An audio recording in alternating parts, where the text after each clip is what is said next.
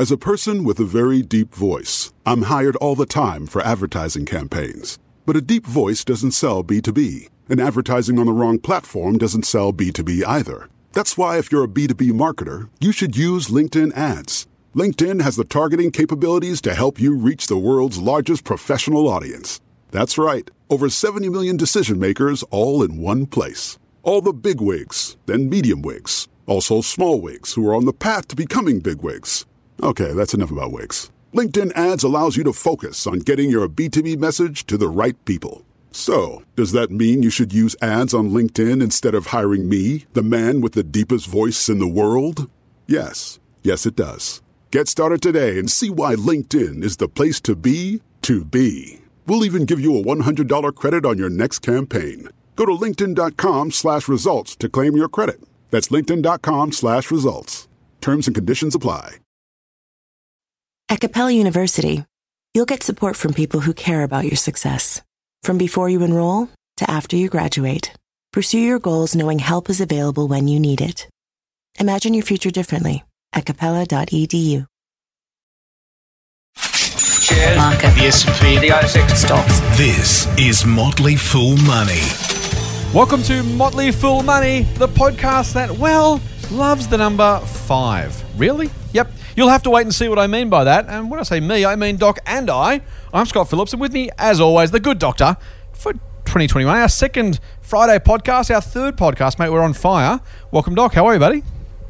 I'm very good, mate. How are you? Uh, Happy New Year again, right? You know, I, I heard that we can keep saying Happy New Year until what January 26th. Australia So- Day, according to Kevin, who works with us. So we'll, we'll assume that's true. It's also, to be fair, and again, lifting the curtain a little bit, our first recording date of 2021. So we can genuinely, honestly, for the first time, actually say Happy New Year to each other and to our listeners because uh, we did pre record a couple of episodes just to get them out of the way. And, mate, look, I, I'm not going to blow smoke, uh, you know, at ourselves, but um, suffice it to say, we got a few thank yous for doing some podcast episodes over the holidays. So uh, thank you to those who, who took the time to say thanks, and hope, hopefully it was good. Hopefully it gave you something to do uh, in between cricket matches and uh, and other things, particularly with a short a short match recently. So um, if you did enjoy it, we're, we're glad. If you didn't enjoy it, then our apologies as ever. But uh, if you're still here, I assume you did. So thank you to those who, who did uh, who did get in touch. And we we you know it's just one of those things. We could have taken a couple of weeks off, but we figured we wanted to keep the keep the podcast rolling, give our listeners something to listen to over the break, and you know if that if that means that we deserve five stars, and who am I to say you shouldn't jump on iTunes and give us five stars? Is all I'm saying, Doc.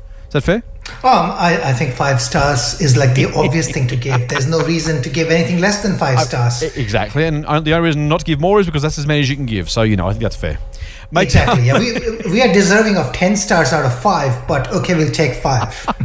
Look, if if Apple software can't handle ten stars, that's their problem, not ours. Five will have to do, right? I totally agree with this. On this one, I'll agree that it's Apple's fault. that's that's unusual, mate. So I'll take it. Hey, uh, mate, look, we're, we're coming back uh, to do a podcast in a week where, frankly, there's not all that much news, which is probably just as well because we're going to spend a little bit of time looking back, a little bit of time looking forward, and then one of our most anticipated episodes of the year.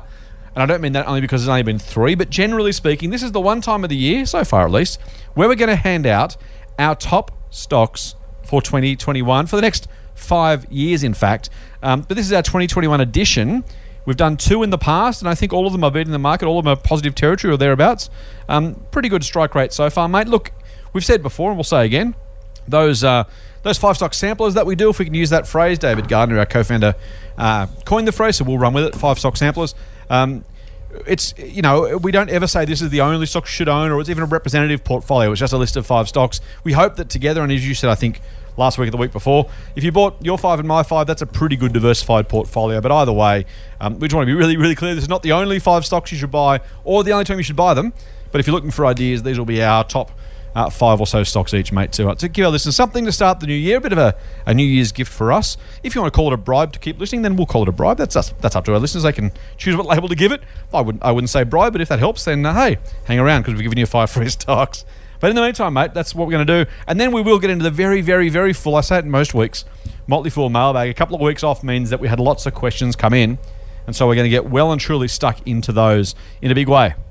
Shall we do it? Let's do it. Motley Fool Money. For more, go to fool.com.au forward slash triple M. All right.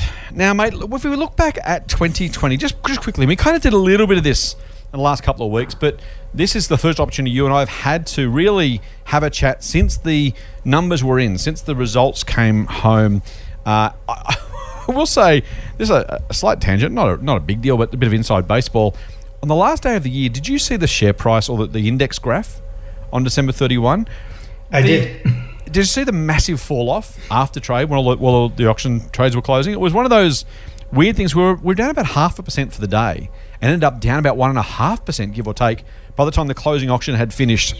Now, if you're listening to this, don't worry about the closing auction. Is it's not a big deal. It's not a, not a huge issue. Um, I am talking about it, so that might, might belie my comment. But broadly, what happens at the end of the day is trade. Any outstanding orders kind of get matched off against each other as the market settles. That's the way the ASX runs the market. It's a little bit arcane and not really worth going into, except for the fact that every now and again you do see these things move. And I got to say, mate, it strikes me a whole lot of fund managers felt like they might have just been trying to clear the decks, getting rid of some stocks they didn't want to own, giving some people, by the way, a chance to buy some stuff a little bit cheaper than they might have otherwise. But it was one of those scenarios. I mean, after market, when the market falls 1%, that's really, really unusual. Yeah, it's not a big deal. No one needs to worry about it, except that in this case, I guess the reason I'm bringing it up is that one day fall was almost the result for the entire year in and of itself. Had had the 31st of September been different, the whole year's number would have been different almost by that amount. I think. Am I right in saying 2020 we were down about one and a half percent for the All Ords? I think from memory, and that was about the fall on December 31. So, you know, it was one of those scenarios where it doesn't matter. No, of course not. It's it's an arbitrary trip around the sun.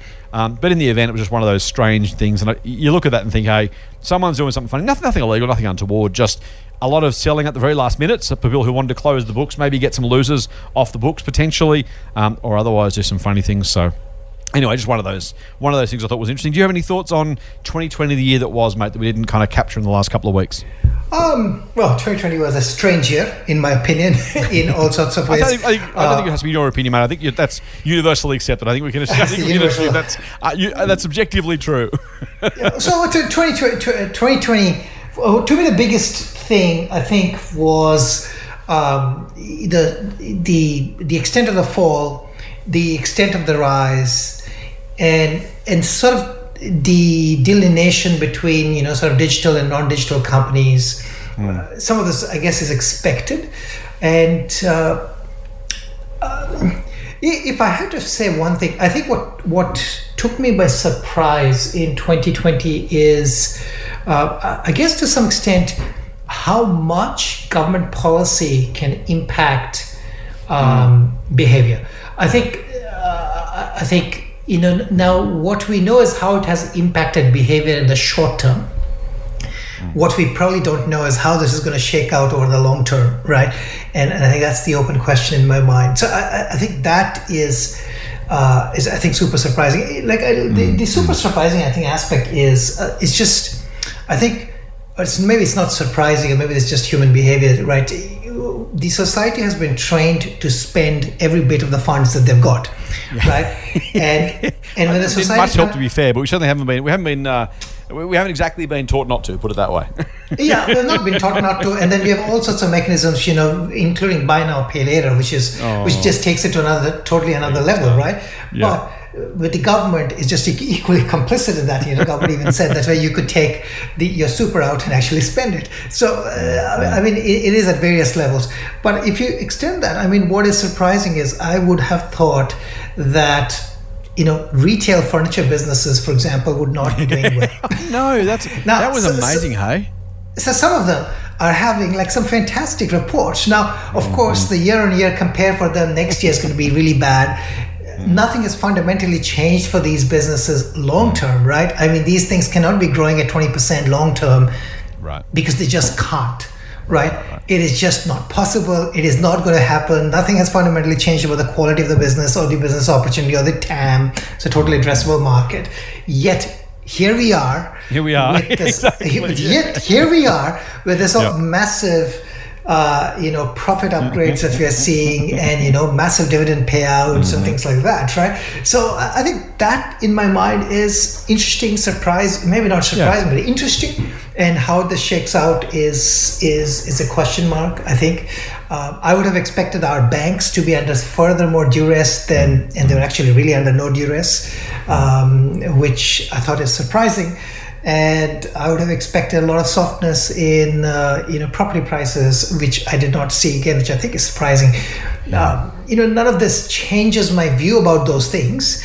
Uh, it just teaches me that, you know, uh, in many ways, things can continue as is for a long time uh, without maybe, in some cases, rational footing, right? But Yeah, you know that's the reality, and I think that that's something that you need to factor in into in your investing, because you you could be rational, but you know your rational thinking process uh, may in some cases preclude you from taking some actions, and in some cases exclude you from taking some actions, and you need to be careful that the world is maybe not 100% rational, right? So that so you when you're investing, I think my big investing takeaway. And I'm sorry, I'm being roundabout.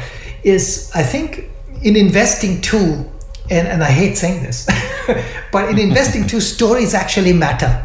As mm-hmm. much as I would like stories to not matter, and mm-hmm. you know future cash flows to matter, but the stories, you know, future cash flows to some extent define the business's valuation. But those future cash flows are expectations of investors, which in turn are expectations of the stories they have, which in turn, therefore, sentiment matters a lot more than what one would think, at least in the short term for sure. Possibly even on the medium term, right? Now, over the long term, we do know that, you know, at least there's a lot of data points that I can point to. which says that profits or to you know, gross profits over time or revenue over time should track share price movements. But you know, I mean, you need to be able to grow the revenue to actually have profits grow, which in turn is going to then therefore drive returns, right? So say you, you think long term that is true, but man, in the short term, it can be actually tough because there's a lot of these other factors that are into play. Now, you know, again, this, you know, you just got to be sanguine about it and need to consider it to some extent and, you know, exclude it when possible, include it when possible. I love that, mate. I, I, think I'm gonna I'm gonna echo that actually to some degree, and I'll, I'll draw in Andrew Leggett, one of our colleagues who has uh, who has been on this podcast before. We'll have again in 2021. Hopefully, remind me of that because uh, hopefully when we're all back in that week, I should say too. By the way, we're not in the same room again because uh, Greater Sydney has a mask mandate. We just thought it was more appropriate, given that you and I are in different parts of the city, um, that we uh, we do this remotely. So hence, if the if the audio is a little different to normal, that's why. Um, not that abnormal. It's been the story of much of 2020 off and on, and we're starting 2021 in the same vein.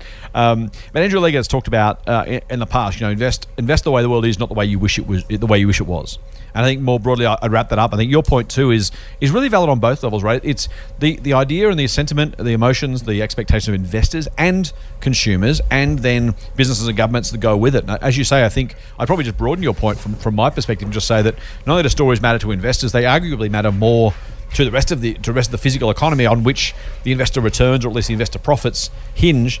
Um, as you say, the, the amount not only the fact that not only the, the impact of government stimulus and and and, uh, and and kind of money spent that you talked about at the beginning, but also the size of that. I don't think anyone, you know, the, the, I mean, 2020 was a strange year, as you say. I wasn't surprised the government did something. I at the time they I think their first stimulus was 1.6 billion or something or whatever the number was, and I thought, oh, that's not quite enough, guys. You got to do something more. By the end of the year, they'd spent well over 100 billion dollars in stimulus to kind of keep this afloat. Actually, I shouldn't say by the end of the year. I think that includes JobKeeper that goes into March. So maybe it's not the, just in the 2020 year, but in any case, 100 billion dollars. Hey, if it's if it's if it's 10 billion dollars here or there, it's one of those things, right? I think that that story of not only the fact that markets and and the economy was subject to the actions of government, but those actions were so significant and, in historical terms, so incredibly swift. Um, I think are, are really, really important ones. I think that's probably worth having a think about from an investing perspective. I like that idea a lot. Um, I, I will say too. I think it's it was fascinating to see the, the, the flow of money. You mentioned furniture retailers. I think that's bang on. Um, the, the the way the economy kind of flexed and moved during that period of time. Uh, we know household saving has gone through the roof. We know people spent a lot of money, which presumably would have been spent on holidays, international and domestic, buying home furnishings and going to Bunnings and shopping online and all those things that we ended up doing. Because, and as you say, part of the reality was national income actually didn't fall during 2020, if you believe that. Um, GDP fell, yes, but the money we earned because of that government stimulus, effectively borrowing from the future, um, that that you know the in- income didn't fall, and so to the extent we had a recession, to the extent that economic activity fell, to the extent the government had to do something or felt they had to do something and did it, um, it's almost a bit of Clayton's recession. Matter if you, you're familiar with the, do you remember? Do you know Clayton's? Um, it was it was the and, and I think it was non-alcoholic or low alcohol. It was supposed to be the you know the, the drink you're having, not having a drink was the idea. We kind of had this recession we have when we're not having a recession because technically it was. And for individual people, some people listening, by the way, uh, retail workers, flight attendants, pilots, um, tourism operators. I mean, people are listening and are out of work. So I don't want to pretend nothing happened in the economy, but overall at a national level, things kind of you know, that that government stimulus, the government response was probably the determining, defining factor of 2020. Yeah, I, I think I agree. Like, I, I mean, you know, as, as you rightly pointed out, there are people who, you know, are without jobs and are hurting. Then there are people who, mm. you know, have are actually okay. There are people actually who are doing better Yes. than one would Yep. expect because, you know, essentially funds have been diverted, right? I think the point I want to point out to people is, I think what right now.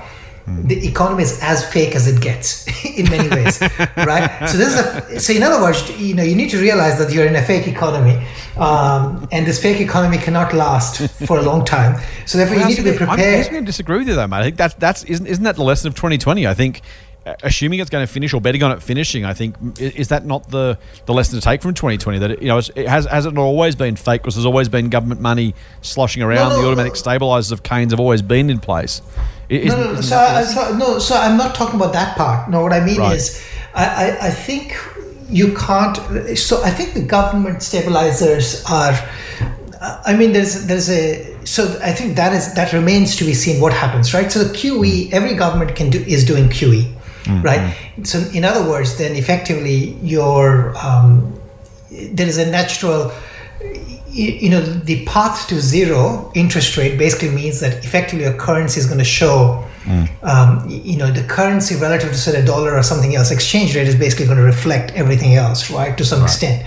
Um, it's also going to then show in your competitiveness relative to other countries. It, it mm-hmm. effectively there's no way to hide from it right? I mean it's, it's a it's a it's a battle that we are fighting but it is going to manifest itself in some way or the other right? Uh, mm. so that, that's one. So, so i'm not so con- not saying not talking fake in that point. What my my mm. point is like it's fake in that point that it, people today are spending extra cash say mm-hmm. buying furnitures right? So if i buy, buy a lounge today i am not going to be buying a lounge in next 10 years Yes, exactly. right? Even if you pay me money, I'm not going to buy a lounge because it, it, it is pain. That's right. Because it's it, it's painful to get the lounge in and get throw the previous lounge out Yeah. and pay the tip money or pay the council to come and get it, right? I mean, there is a natural evolution in that process which says, well, once something has happened, so you basically pulled forward some mm. spending. Those things are not going to be, you know, those things are not going to see this. So that's why I say fake. And the fake is Fair. like airline travel is never going to be zero Mm-hmm. and furniture travel furniture expense growth Right, is, is not going to be 25% Yeah, yeah. so that's what i say fake and that so i think we need to just realize about the fake and the government intervention i think is always going to be there it's always Right, been right. there Eh, Okay. you know that's the whole point of government right they intervene Right, yeah, yeah, exactly. Saying. That makes sense. yeah so that's what i mean by fake just to clarify And so, okay, so let, let's let's uh, that's a bit enough of 2020. We're, we've done with that now. We'll we'll consign it to the dustbin of history. Except, of course, the conditions that that brought us 2020, the conditions that we've ended 2020 with, are the conditions we start 2021 with. Um, I've heard, well, I think I might have called it myself 2020 the sequel. Um, other people have said, you know, there's a little bit of 2020 that's still still giving uh, because we have still got um, massive outbreaks of COVID around most of the world. There are, of course, small outbreaks here. Uh, rates are, as you say, at or, or near zero, below zero in some cases. Bond yields continue to be low. I mean, we, the economic circumstances we finished 2020 with, other ones we're in now. So I guess that, lend, that leads to the next question. I know you're not a big macro guy, mate. You've said as much before. But if you think about, let's about investing in 2021 without going into specifics just yet. We will do that in a second. Don't worry, listeners. We'll we'll get there. Uh, but without going into specifics just yet, mate. How, how does how does 2021 strike you as we start the year? As an environment for investing, or for investors, or for company selection, or for um, company profitability, or whatever whatever angle you want to just at, a broadly, I won't say macro because I know it's purely macro, but for, you know, as an investor, uh, which maybe it's maybe it's sentiment, maybe it's reality, maybe it's cash, maybe it's rates, whatever it is. As you start to think about 2021 and putting money to work, or maybe selling shares, or a bit of both, what's kind of you know what's on top of your mind as we start the new year from an investing lens? Yeah, so like I continue investing, like uh, you know, but like I invest slightly maybe differently or maybe similar to other people. Like I invest basically when I have some cash that needs to be deployed. I basically find what ideas I like at that point, if I already don't own it and it's not overweight, then I will add to something that I like. If it's overweight, then I'm going to add to something that I have less of. Um, and that's that's really what I do.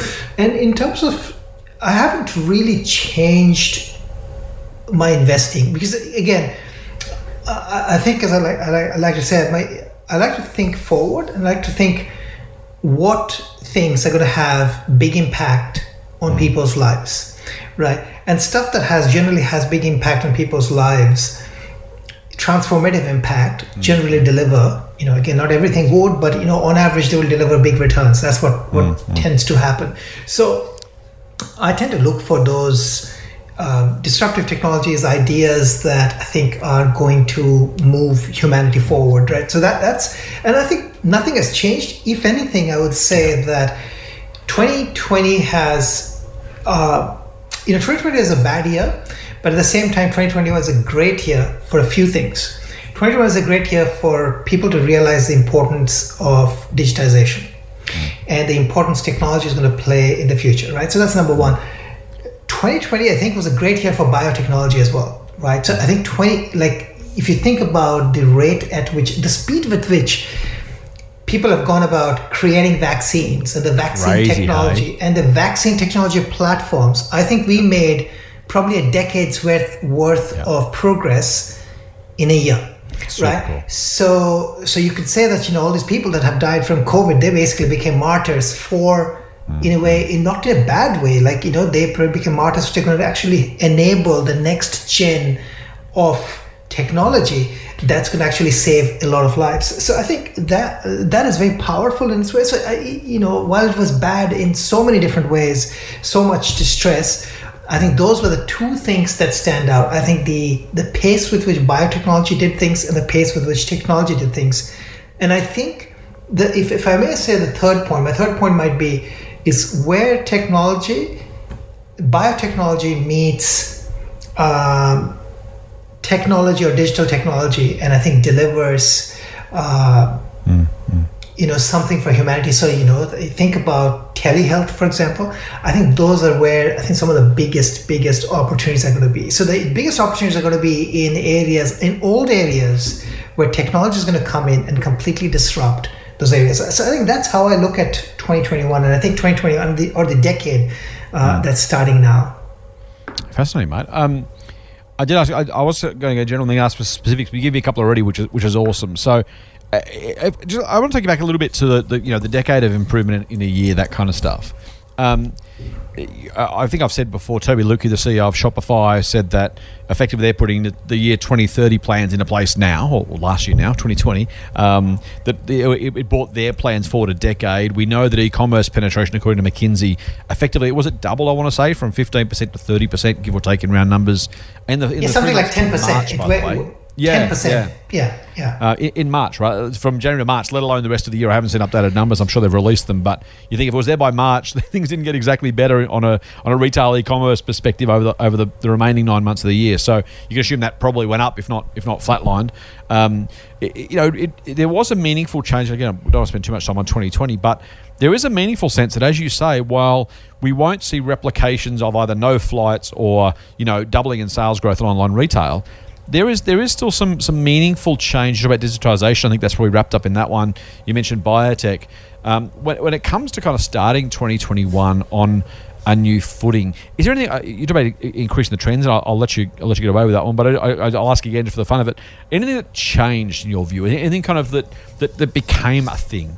So we know digitization and, and biotech were already happening. They're probably accelerated meaningfully. That's a huge thing we need to be mindful of. I'm not dismissing that for a second. I'm just asking as well as that anything that kind of jumped out at you as a the- the 2020 was a was a marquee year for in a, in a good or a bad way that as you enter 2021 you're like oh man I want to get more of that or I'm not going to invest in that anymore or this industry's ripe for disruption or this one's being disrupted or this one's over any any kind of big bigger picture kind of stories outside digitization and biotech Well, well I, I think a couple of things. I think so. So this is my my view. Um, you know, you know, maybe if I had to make a bet, I would make this bet. So this, this is. So I think one of the things that people, I think, are underrating right now is the potential improvement in travel.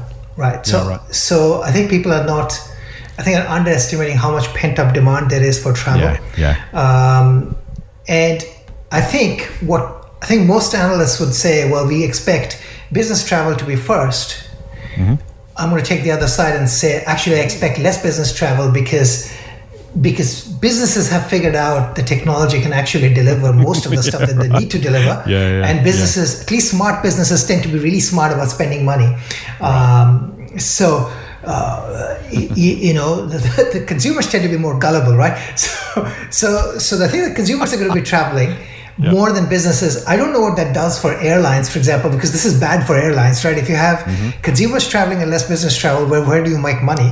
So, so there's some interesting. plane, qu- isn't it? Yep. yeah, so if you can't fill the pointy end of the plane, Mm-hmm. or you don't have enough for the pointy end of the plane, what's going to happen? So I think that's an interesting question in my mind, and I think uh, you know a related question is how are airlines going to adapt to that environment, right? So maybe they will be looking for more, uh, you know, retired people to maybe Mm. travel in the pointy end of the plane. Maybe there'll be more deals for the pointy end of the plane. I don't know, but th- those are some of the things that I'm thinking about.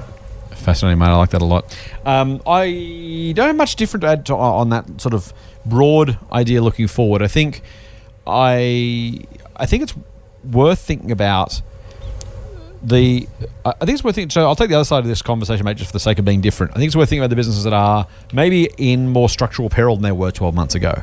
Um, and not even, and again, not, it's really important to distinguish between temporary and permanent problems, right? We've said this many times over the last year on the podcast, but as you rightly say, assuming airlines or air travel is dead um, is, a, is a terrible mistake. Assuming that um, you know online retail can continue to grow 100% is an equally silly mistake. But in between there, there's something I think around the the sort of long term damage, if you like, and, and I don't want to draw health illusions. I'm tempted to kind of draw, you know, the the COVID. th- There's there's deaths and then there's long term injury and illness, and I, I think it's probably a, a reasonably tasteless cons- uh, thing to draw. But there's an analogy there somewhere, which is there are businesses that have been not killed off by COVID, but probably permanently impaired. And I think I I'm going to say particularly um, shopping centres in particular are one that I've been you know, convicted on. uh, We, we all knew that online commerce was going to eventually be much, much bigger. Uh, and physical retail, by definition, was going to be much smaller, or at least meaningfully smaller. Maybe not much, because over time, maybe all the growth happens in online retail and, and physical retail just kind of sits pat. Um, we've seen plenty of that before. You just a lack of growth means their share falls as a percentage, but doesn't necessarily fall in aggregate terms. I think, though, that being said, I don't expect retail shopping centres particularly to recover meaningfully from this stock, and maybe not even REITs in general. REITs being real estate investment trusts. We talked about these before, but I just think, uh, funnily enough, actually, it was one of those sign of the times, mate. See the news today that the Epic Games business is buying a shopping centre to re-outfit as its, as its corporate head office. Did you see that? I didn't see it. That sounds fascinating. so you kind of think, and look, maybe maybe that's the future of REITs. I don't know, um, but they're, you know, they're well, they're buying it for a start, so no longer be a REIT. They're going to buy the business outright, or the building outright, I should say. It's probably not a big one, I don't assume. But in any case, you get a sense of kind of the end of mid-tier in particular shopping centres. I've said before, I think neighbourhood shopping centres survive for a while because you're going to duck up to Woolies, you're going to grab your milk, and you're going to grab a coffee, and you're going to, you know, maybe do some browsing. There- There's a role for that at some way, shape, or form for the foreseeable future. The biggest of the big, maybe the Westfields, survive to some degree because of the destination shops. You're on a day out at the shops, you probably go out to a big iconic shopping center and go with maybe your friends, maybe you know uh, whoever your partner, whatever you're going to do.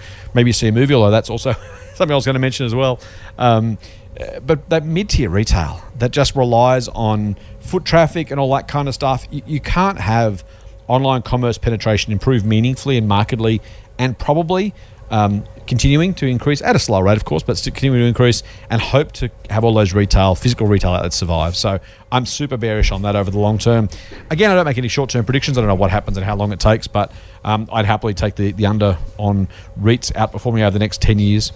I think, as I mentioned too, um, the the changes that have been forced, or, or you know, there's also saying don't waste a crisis. Movie studios. I used to work for a movie studio in a, in a past life. Um, they've been waiting forever to find a way to take control of movies away from the movie theaters, but they kind of felt like they had no choice because you needed the big blockbuster release, the red carpet event. We've seen Disney and Warner Brothers this year, again, sorry, last year alone say, yeah, we're going to do things differently this year. It's given them the excuse that, that maybe maybe they did the Dutch courage, maybe they just wanted to have an excuse so they could explain to their partners why they had to do it, they didn't have a choice. Um, but in any case, they've, they've meaningfully changed distribution and consumption of movies. Movie theaters aren't dead. They'll be the big action flicks, the date date night flicks. They'll be around to some degree, but you've got to assume there's going to be many, many less of those in five years' time than there are today as well. So they're the two big ones that, if you think about these kind of businesses, um, as you, as you say, Doc, some will bounce back, and there are going to be buying opportunities in some of these underloved, unloved businesses, like potentially travel. Maybe you might argue that. You might argue some others that have been badly hit. Uh, but there's also some that, frankly, are cheap for good reason, which is COVID has hastened their decline. It's not just a temporary blip on the radar. Is that fair to say? I think so. Motley Fool Money. Financial advice for real people, not trust fund hippies. Sign up for the newsletter at fool.com.au forward slash triple M. Now it's time to unveil our top five stocks. And I will say for 2021, but I want to be super clear. These are not 12 month predictions. These are stocks we're picking in 2021 with a five year horizon, at least for the businesses that we expect will be long term market outperformers. Now, we've been pretty fortunate, mate, uh, maybe a little bit clever, but pretty fortunate as well, that the past couple of years we've done reasonably well with our stock picks. So, even though they were picked for long periods of time, one and two year returns are nice to have. We'll take them. Uh, but we weren't promising them, we weren't predicting them, we certainly weren't expecting them necessarily. Happy to have them, weren't, weren't expecting them. Uh, that being said, uh, and, and with that preamble, let's go to our top five stocks for 2021. Now, I'm going to say from my list, mate, there's going to be a bit of a uh, a bit of bit of the same, bit different. So let, us uh, let's get stuck into our top stocks for 2021. Would you like to go first, mate, or do you want me to go first? I, I'm going to say you go first. That way I get to see what picks you're making and change Oh, here we go. You're steal my best ideas. All right. Well, just. Uh, look, but just be warned if you don't if you don't pick the ideas that do well, you had no excuse because I went first. All right. So uh, with with that meaningful disadvantage out of the way, we should go, no, I was going to say we should go one for one. That'll confuse people. Uh, let's go through our top five stocks. Some of these will be very familiar names. Some will be well, actually, they'll all be familiar names. I um I've, I'm gonna I'm gonna cheat up front, Doc. I'm gonna go with five, so, uh, six. So I'll go I'll go with five. I'll add the bonus one, and we'll see how we go from that perspective and see what what comes of that. Um, the the first one I'm going to go with, I'm going to go in alphabetical order because I like to do that. The first one I'm going to go with is uh, the big daddy of them all. We just talked about online commerce. We talked about all that kind of good stuff. I'm going to go with Amazon. I think Amazon.com is still the preeminent large business with most optionality, I think, in the world. Um, that's certainly a title that can be up for meaningful uh, disagreement, but I think Amazon as a business, between its retail business, its its cloud computing business, and frankly, anything it wants to turn its mind to, I think is a really, really large and attractive business with plenty of opportunity still left to run. Um, as we've said before, mate, the Amazon Web Services business, the cloud computing, cloud storage business, meaningfully underappreciated by many people, particularly retail investors who don't recognise, I don't think, the value there. Although I also don't want to underplay the retail business. I actually think I think retail investors under, underdo the Amazon Web Services business. I think professional investors underdo the retail business. I think it's kind of too pedestrian for some of them. They want it to be more complex. I think both together is a really, really attractive business. And what I like most about Amazon, mate, despite all of those things, though, without them, that's probably not worth recommending, is Jeff Bezos' super long term commitment to driving value for shareholders through just creating great customer outcomes. Amazon wants to be, has always wanted to be, the most customer centric business in the world. And I think whether or not it gets to that point, that approach and the ability to take long term, um, to, to, to follow long term thinking. If you ever get a chance, look up or Google Amazon Day One. Uh, Jeff Bezos uh, wrote a, a famous shareholder letter, uh, basically saying it's always day one. They're always trying to beat what's going on. They're always trying to do better. Um, really, really well run company, really customer centric business. Arguably, people don't like the impact on other retailers. Plenty of people don't like the impact on its employees, and I, I have I share some of those concerns. Uh, I'm a shareholder, by the way, and I think Amazon is a long-term market beater. So, Amazon's my number one, Doc. My number two is Australian Ethical. This is a business we've talked about before, and I've made the point before you don't have to be an ethical investor to like Australian Ethical, the business. Uh, I'm not an ethical investor, not because I hate it, just because I don't think there's a lot of value in it. But I like Australian Ethical for long term outperformance. If you believe, as I do, that the share market continues to go up over time, then a fund manager generally should be positively leveraged to that. So if the fund manager does even meaningfully, you know, decently well, they should outperform almost by definition because they're, they're leveraged to fund value. As long as they do, you know, okay, don't, don't lose funds. But over time, you should expect funds to grow and the market to grow. And if you're clipping the ticket on both those things, a fund manager should do well.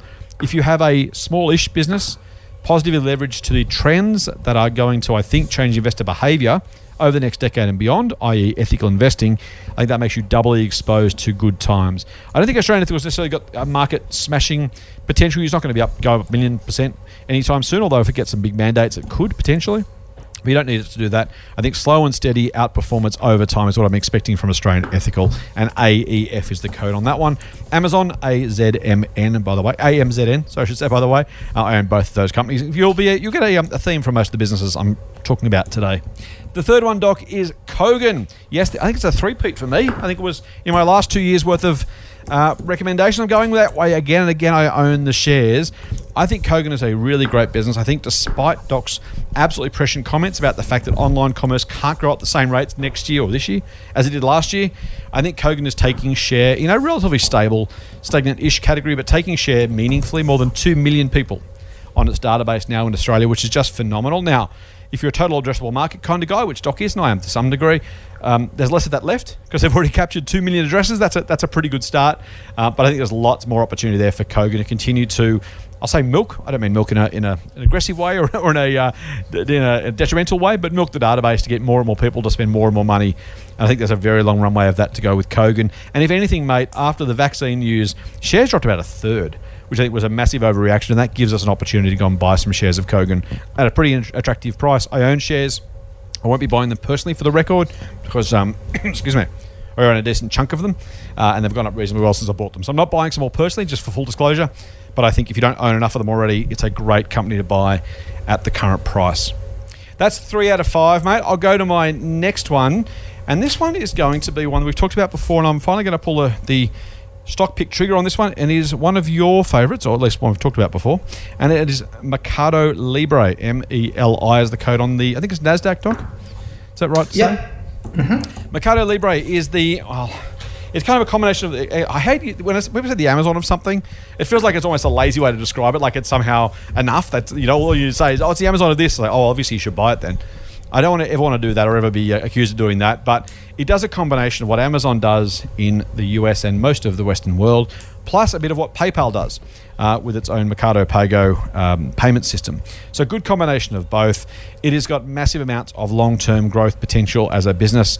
Uh, it's a business I should have owned. We've talked about this before, mate, many times. I should have owned this years ago. I still don't own it, which is much to my own chagrin. And again, uh, I'm now locked out for another two days from buying the shares, or at least no more than that, actually. We're recording this on Wednesday, so I can't buy these until at least next Wednesday. So I'm out for a week. Uh, but Mercado Libre, I think, is a, a really great, well run business super responsive management team, both to shareholders and to the broader marketplace. It's going to be bumpy. They've got currency issues. They've got uh, sovereign issues working, working in South America, not the most stable political uh, continent, to be fair but a really good long term potential. I think it's really only at the very early days of, be, of, being successful there. So Mercado Libre is my fourth one. And I'll go with a fifth doc, and I'm going to go back to the well. I think, and I've said this before, and I was wrong last year, but I think I'll be right this year, at least for the next five years. My last company is Treasury Wine Estates. I own the shares. Again, um, I've been wrong at least over the last 12 months because the shares are down on the back of China. If you talk about bounce back opportunities, you talk about undervalued, underappreciated opportunities. Um, Doc, I think you disagree with this one, so it'd be interesting to have your comments. But I think Treasury is going to sell more wines in China and the rest of Asia in the next 10 years than it has in the past. And if that's true, when the market realizes that the storm is currently only in a teacup and not a permanent, uh, ongoing cascade of bad news, I think the shares will go up and I think the sales and profits will go up accordingly. I think Treasury, therefore, will probably beat the market over the next five years. In fact, I expect it to be over the next three to five years, uh, but we're doing a five year horizon here. So I'll say over the next five years, Treasury Wine Estates TWE, I'm pretty sure, is a good chance of beating the market. No guarantees as always, and I'll be wrong about at least one of these stocks, maybe more. So uh, we'll have a look in 12 months' time, mate, and see which ones I'm right and wrong about. I did promise a sixth stock, so this is not a formal recommendation. I will hold myself to the five, but a bonus one is Shopify. S H O P is the code. Um, we talked about Shopify a little bit earlier. It's hard to. I, I, I couldn't. I, don't feel strongly enough to make it one of the five, but I also didn't want to leave it out because it's been such a beneficiary. And again, I, I like Tobi Lütke as a CEO. a big fan of, of great management, great leadership. And so Shopify is not going to be one of our, our our five. I won't track it as part of the returns. We might talk about it from time to time, but I'm not going to claim it either way. Uh, if it's good or bad, I'm not going to include it in my returns. So let's be really, really clear up front.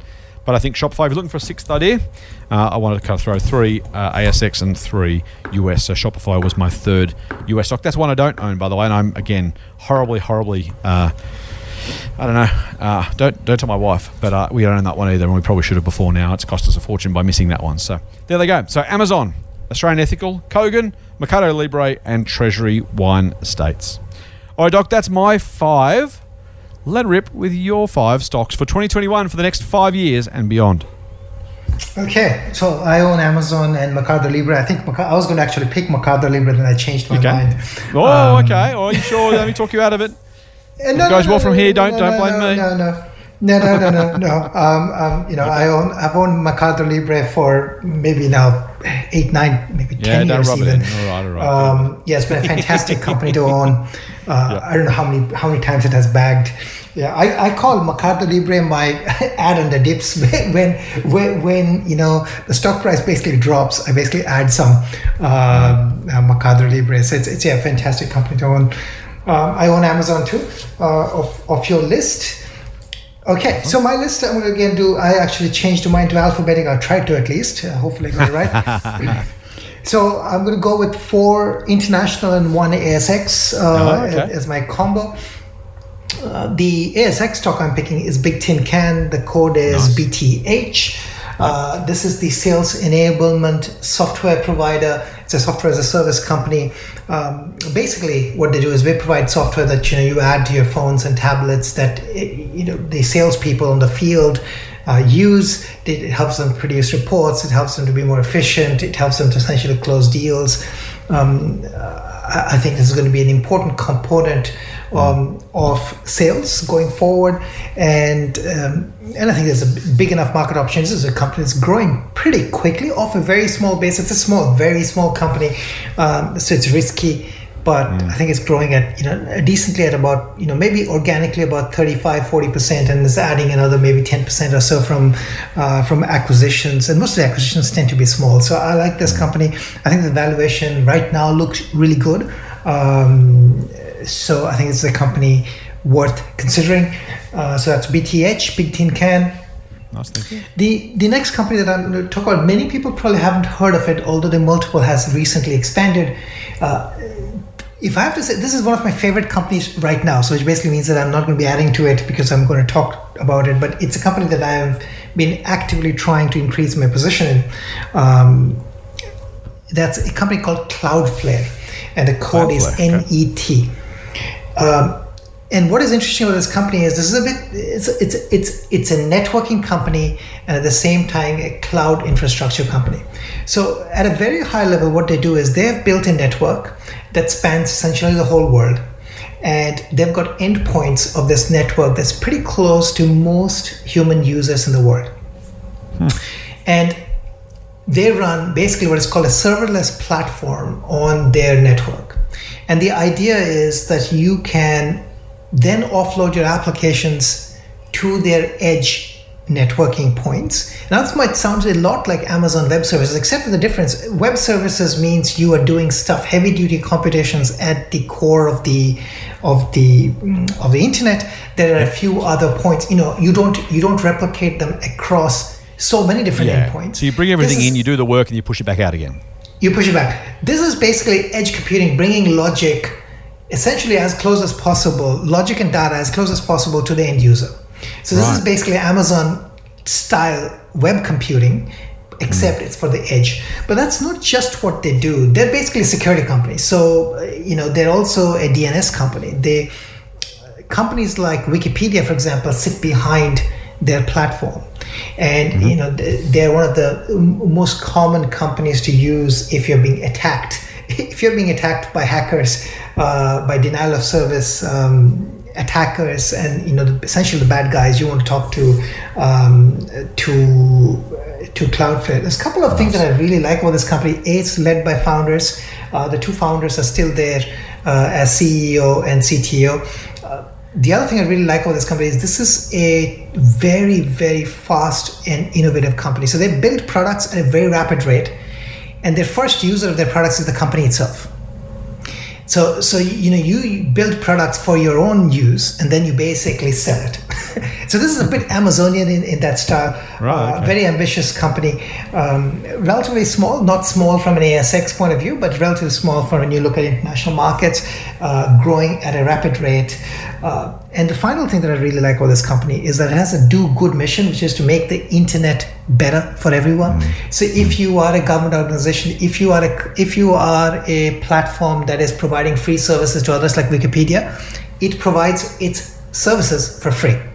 Oh, that's cool. I didn't know that. That's awesome. Yeah, so so they- they've got a long tail of customers who are basically free users, and then they've got a long tail of customers who are basically paying, and they've recently signed their first 10 million um, annual recurring revenue customers. So, so I think this company is going great guns, and this nice. company is going to do really well over the next decade. So I really like this one. Beautiful. What else you got for us? The next, the next one is uh, a bit of a flyer uh, because it's an it's an area that I normally don't play in. Uh, It's in it plays in the area of insurance, and the company's name is Lemonade, uh, and the code is LMND. Uh, Again, many people may not have heard of this company, but it's an interesting company because what they're doing is they're bringing technology to the area of insurance and the model they have is you should be able to get insured. Say if you if you have a home insurance if you've got a rental insurance if you've got a pet insurance to uh, to get you should be able to talk to an AI agent and get the insurance rather ra- rapid quickly right? So their their idea is that you want to remove human chain as much as possible and at least defer only those things to the humans that really require human intervention. The same thing with claims processing. But it doesn't stop there. They have another model, and which is also the risk in how they operate the business. So basically, they're not trying to keep all the profits for themselves. They're basically saying we want to keep 25% of essentially the premiums that we generate to ourselves. Remaining 75% we are basically going to use to reinsure the insurance. So they're basically buying reinsurance to cover their expenses uh, or cover their risks to some extent, right? So they've got only 25% of which they've got to make money off. And um, and they try to motivate their customers by saying that okay any profit that we're actually making a portion of that profit we'll give to charities of your choice. So they've got a feel good do good purpose to the business combined with uh, use of technology in an area which you know here's the interesting thing about insurance. Insurance is a big big big industry but even the biggest player probably controls a very small percentage of the market. So it's very fragmented in that sense the biggest risk as i said is it depends on reinsurance and there are only few different reinsurers in the world. So um, you know they're in many ways uh, their future is tied to some extent how the reinsurers behave uh, in terms of reinsuring the business. So that's a risk. It's a high risk. It's a relatively small business. Um, the next one, again, is a company that people may not have heard of. It's a company called nCino. Again, this is another company on which I am. So I don't own Lemonade. Uh, as I said, it's a flyer. Uh, and as much as I like flyers, uh, uh, um, I I sort of like, you know, this is a company that I would, if, if I were to buy it, I'd buy a small position in it, not a huge position in it. But I tend to buy companies in which I can build positions. So they might be risky to the other ordinary people or other people, but they don't look risky to me. So it's not yet in that spectrum. But as I said, it's a flyer. I think it can multi-bag uh, handily from here, or it could actually disappoint. Now, nCino is a company that I've been again looking to build my position. It's actually a company we hold in a couple of our portfolios, as we do uh, for uh, Cloudflare.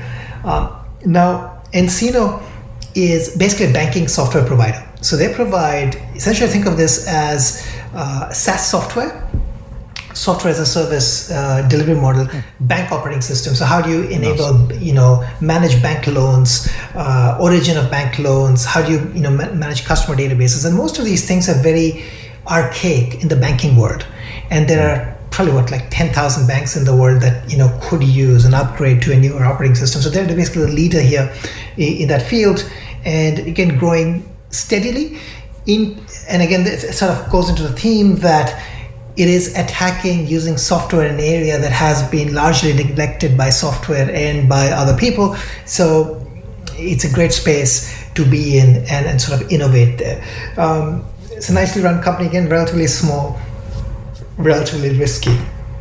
Okay, my last one uh, is um, is a surprising one. It's going to be Tesla. Oh, you are going there. I Uh, wondered whether you'd do that. Okay, Tesla. I- Well, I I reckon you did alphabetically just to leave that to last, and you just to leave us on the edge of our seats. Well, you said alphabetic. That was your choice. I'm just following you. Um, yeah, the code for that is TSLA. And, and I, you know, I was actually in, in two minds. I had Mercado Libre before, and then I changed it, uh, and maybe it's going to cost me. Um, so, For so my sake, I hope so. For your sake, I hope not. Uh, so, so as, as, uh, well, well, if you win, I still win. I own the own the shares, and we have a couple of different portfolios. So, so, so I, I don't mind that um, at all. Uh, plus, you know, if you win, it's, it's still, you know, I just assume I still won, so it's okay. Okay. it's all good. Uh, so, so Tesla, well, I was hesitant largely because you know it's had such a big run up over the last couple of years. But but you know, then I thought, well, I shouldn't price anchor. Uh, largely for a couple of different reasons. One is I think people, still investors, do not realize the extent of uh, cash generativeness of this business, right? So I think you know they've just hit nearly 500 uh, uh, 500,000 you know half a million vehicle deliveries uh, this year and and this was a record quarter with about 180,000 odd deliveries so if you just annualize that right that turns out to be about they're at 730,000 uh, delivery run rate or production run rate, if you will, uh, for next year, right? And, and I think they'll be able to do much more. Uh, I'm expecting about maybe easily more than a 50% growth than they have delivered this year. So uh, that is pretty substantial if you think about 50% growth from their current base. they're all Take that. they're already generating cash flow, free cash flow, they generated about a billion dollars last quarter, and I'm expecting at least two billion ish this quarter. So you know, if you if you just extend that out, you know, two billion dollars of free cash flow with that kind of growth, you're probably looking at you know ten plus billion dollars of free cash flow. That is pretty substantial. They've also been smart to raise capital, so they basically are now debt free completely. They've probably got more cash than debt uh, at this point, and the free, cash flow they're generating, uh, you know, that should just add to it, right? Uh, and and I think the other thing that people miss is that this business has been investing to grow until this point. Now, you've got all these fixed assets which are going to be pumping out stuff now, and you're actually going to be now making money off it. So that's really the tipping point that's interesting. So that's number one. But I think the other thing people are missing. Uh, and, and people, of course, will say, "Well, there's going to be competition and so on," and, and I'm sure there's going to be competition. But I think the competition, I think, rightly or wrongly, is not with Tesla. The other car companies are going to be competing with themselves, which I think is another point people don't think about. Is well, GM may produce EVs; they're going to be competing with GM's ICE vehicles. So, uh, so the ICE being internal combustion engine vehicles. So I think that's that's I think something to realize. And if you think about the TAM, 80 million vehicles, that's a lot. And we're still just talking vehicles, right? The other thing I think people are missing, and I think this is really important if people want to think about the thesis, is full self-driving. Now, I know a lot of people get caught up on the name full self-driving or the name autopilot. Let's not just get caught up with that. Hmm. Think of full self-driving right now as just a software suite that does something clever, right? And as the something clever becomes better, more people buy it. Now, as more people buy it, that is just pure 100% margin addition.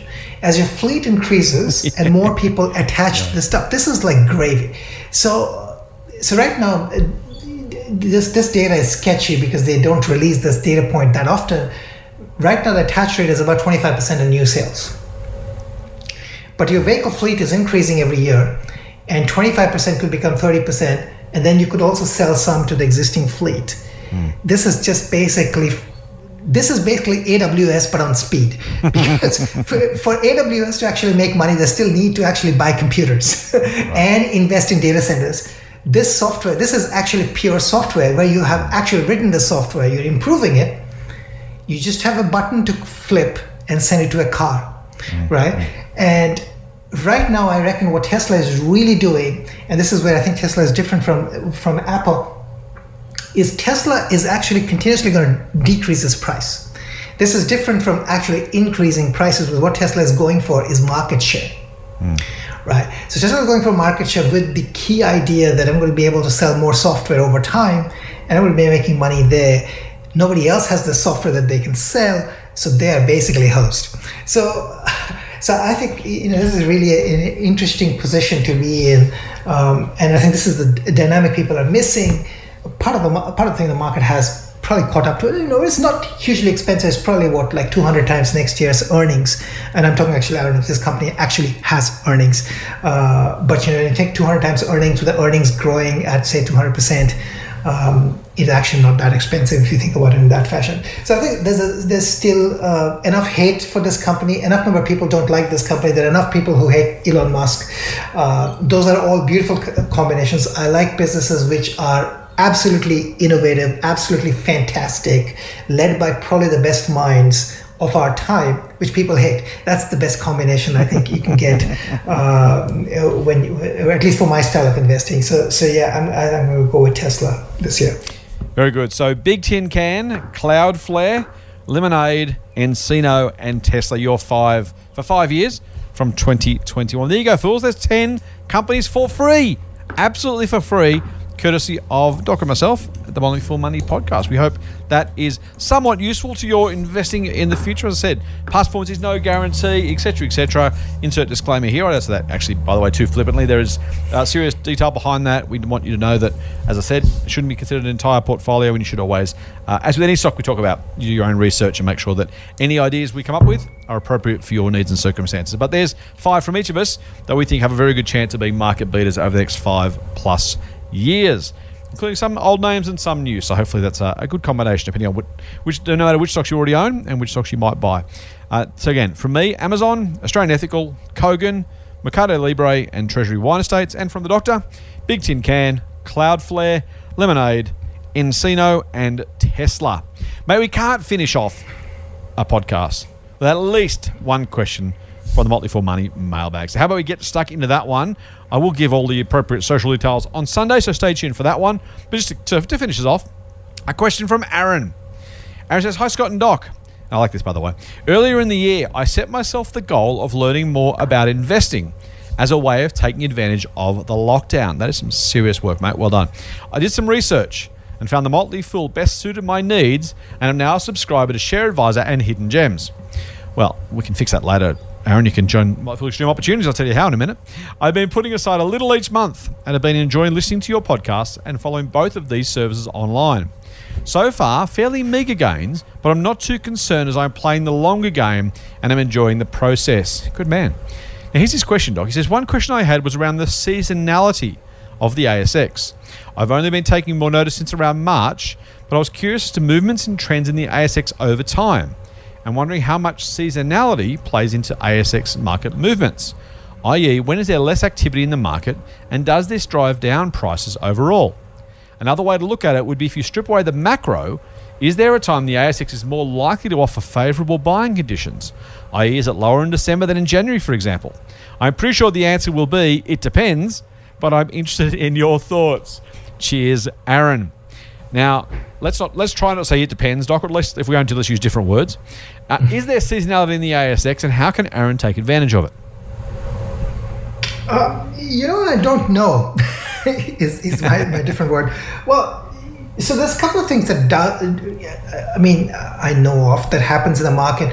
One of the thing is, things is there is usually activity, more activity around the end of the quarter, every mm. quarter because uh, sometimes every month actually towards the end of the month because um, fund managers which produce monthly reports uh, are looking to you know close things do things etc there's some activity that happens just because of that. Uh, sometimes end of quarter things happen because some people are reporting end of quarter uh, stuff happens then uh, there's another period which is basically you know 30th June, right? You know, p- people are looking to lock in uh, some losses, some gains. Uh, mostly, actually, there's a lot of loss harvesting that happens. At least I, you know, if I have to, uh, if I have to close a perennial loser that I've had for like a decade, that's exactly the time I'm looking for. Yep. Uh, especially if I've had some gains that year that I need to offset that against. So there's there's activity that happens around you know every month and towards the end. Then the quarterly, another one important to remember about the quarterly ones is this quarterly rebalancing for ETFs now, you know, it's not negligible. There's a lot of activity that happens because of the ETFs. And there will be some foreshadowed activity because some people would, you know, you, you could always guess that, well, that's company is going to get into the you know it's one that was an ASX 300 is now going to become part of ASX 200 some people want to do that trade of you know getting ahead of that trade and things like that and trying to you know be the buyer that's going to sell to the ETF and things like that. So there's activity around that. So those are some that I think are obvious activity points but you know like it all gets blended into usual activities as well.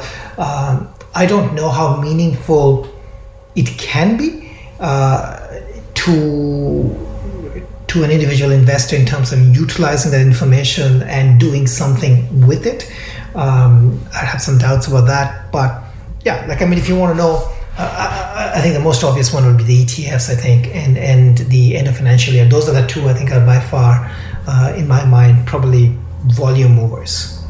Yeah, no, some doc. I think that's that's absolutely right. I think uh, my, my first instinct was to go to the, the, end of tax year. There's plenty of people who are selling.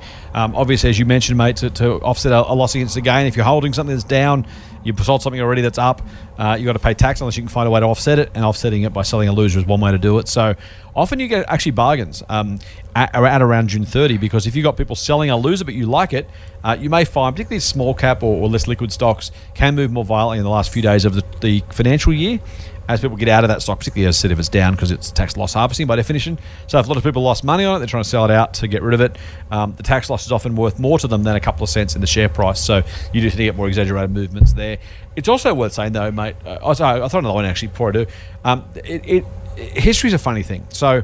Uh, well, actually, I will I'll, go to the, I'll go to the point. I'll come back. So, arbitrage is the is the point I was going to make, which is effectively, there's any value there. There are enough computers and enough investors around to effectively arbitrage away most of those opportunities. So if you think about again tax loss selling, well, if everyone's going to do it, someone's going to take advantage of it, and vice versa. It's only in a meaningful imbalance that you actually end up with that scenario. There used to be a saying in the markets, it came from the UK: "Sell in May and go away." And then uh, the, the bit that people forget is come back on St. Leger's Day, which I think is I think it's September. I can't remember exactly. It might be November. In any case, at one point during when, when in, in less uh, less hyper 24 7 times. Um, May to September was, guess what? It was the summer se- season in Northern Hemisphere. So if you're in the UK or the US, there are fewer people around, uh, fewer buyers because they're all off at the Hamptons or wherever they go in, in Europe, maybe off to, I don't know, where do they go in Europe for summer holidays? Doc, Spain, I suppose, don't they? Greece, maybe. So they're off doing that. Greece, um, Greece. And in, theory, that meant there was less buyers in the market, and so that was you know you're supposed to sell in May and go away, come back later when prices would go back up. And of course, what happens? Well, people expect that. So I guess when you go and buy, you go and buy in May, and that offsets that fall. The same thing used to be called. Do you remember the January effect, Doc? So there used to be a thing called the January effect, and that was a kind of a big deal. Uh, and then the January effect quickly became the Santa Claus rally because people tried to front run the January effect by buying in December, thereby creating the Santa Claus rally. And then this year we didn't have a Santa Claus rally. Guess what? We had a bump in November.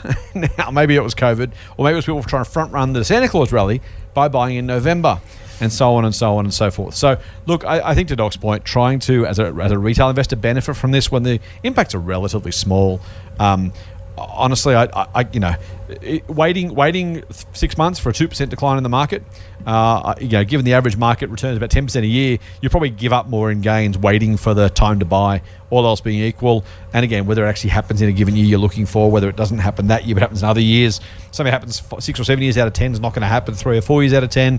Um, it's it's interesting and it's kind of intellectually stimulating, but as an investor, I, I, I see almost no value in trying to worry about it. Doc, would you agree? Oh, I do, I do agree. Yes. There we go. Fools, that will do it for this episode of Motley Fool Money. But as I mentioned to Aaron, and of course his fellow listeners who are keen to find the best market beating opportunities they can, I recommend Aaron, as well as Share Advisor and Hidden Gems, which I'm very pleased, very thankful you've bought. Why don't you add Motley Fool Extreme Opportunities to your foolish cadre of wonderful investment services that are destined, we hope, we aim, we try, to make you money from? You can do that very, very easily by going to a special episode podcast episode link. Let me spit that out, which is fool.com.au forward slash surprise, surprise, EO podcast. That's right, fool.com.au forward slash EO podcast. And you get a very special price to join the, what, what phrase we have to use, Doc? It's been a few weeks. Was it um, uh, valuable but inexpensive? What do we, what do we, great, it's, great value? It's, what are we supposed to say? It's great value, inexpensive. Um, it's anything but cheap. There you go. So you've got it straight from the horse's mouth. Doc and Kevin do their absolute best to bring you the best stocks they can find. And by the way, are doing a spectacular job of it thus far. So if you aren't already, please consider joining them and Aaron, because Aaron's going to join soon, I'm sure, at fool.com.au forward slash EO podcast. Mate, that wraps us up for the first podcast recorded in the new year, if not the first one to go to air in the new year. And before we go, don't forget you, shan, you can and should, as a New Year's resolution, subscribe to the Triple M Motley Fool Money podcast. Do it through iTunes, do it through the favorite Android podcast app or the Podcast One app, which is sensational. And if you like what we're doing, please leave us a review. Leave us some stars. Five would be lovely, as Doc's already mentioned, and why wouldn't you? We're worth 10, so five is a, yeah, it's a small price to pay. In fact, it doesn't cost you anything. But it helps other people find the podcast, including your family and friends, and also people you haven't yet become friends with, but who may hopefully join our merry band of fools. And of course, don't forget you can get a dose of foolishness by going to fool.com.au forward slash Triple M. Triple M. And you can get some some uh, offers and some marketing straight to your inbox, plus the occasional email from me. That's it for this week's Motley Fool Money. We'll be back on Sunday with a very full, foolish mailbag of foolish insight. Full on. Full on. The Motley Fool and people appearing in this program may have positions in the companies mentioned. General advice only. Please speak to your financial professional to understand how it may pertain to your situation. Subscribe to the free newsletter at fool.com.au forward slash triple M. The Motley Fool operates under Financial Services License 400691.